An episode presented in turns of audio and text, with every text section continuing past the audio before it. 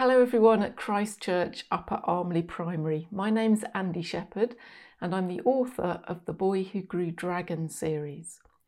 Now, my stories are all about finding a little bit of magic in our everyday world, and I really hope you can find some magic in your everyday world too.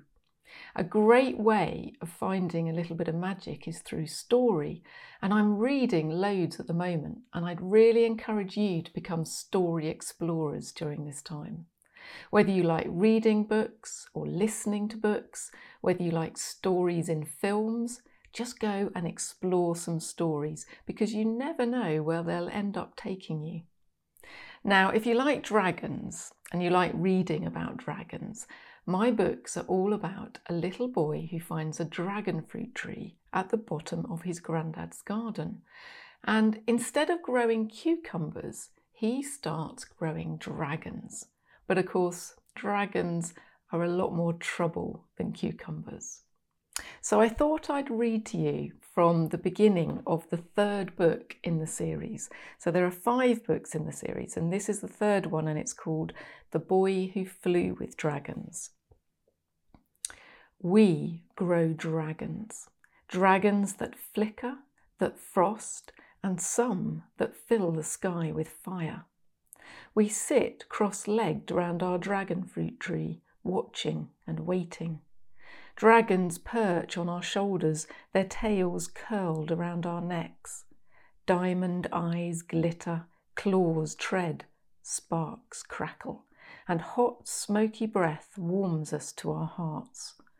All of us are waiting for the moment when the red, ripe dragon fruit starts to glow, when it drops from the vivid tendril, when a new, tiny dragon is ready to hatch.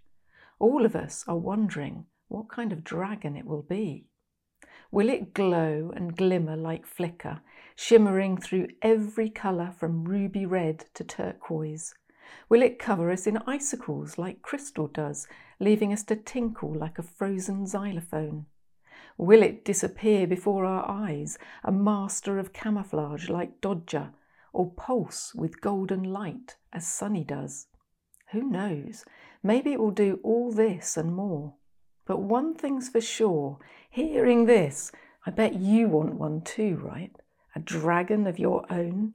Of course you do. But first, there's something I need to tell you.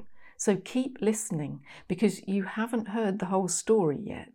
And once you have, you might not be quite so quick to rush out and grow yourself a dragon. Because it's not just the mess, the flames, the claw marks, the smouldering sparks. It's not even the pyrotechnic poo, it's something even more devastating.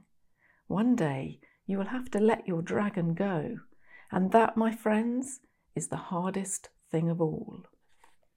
So I wonder if you could grow a dragon like Thomas, what would your dragon be like?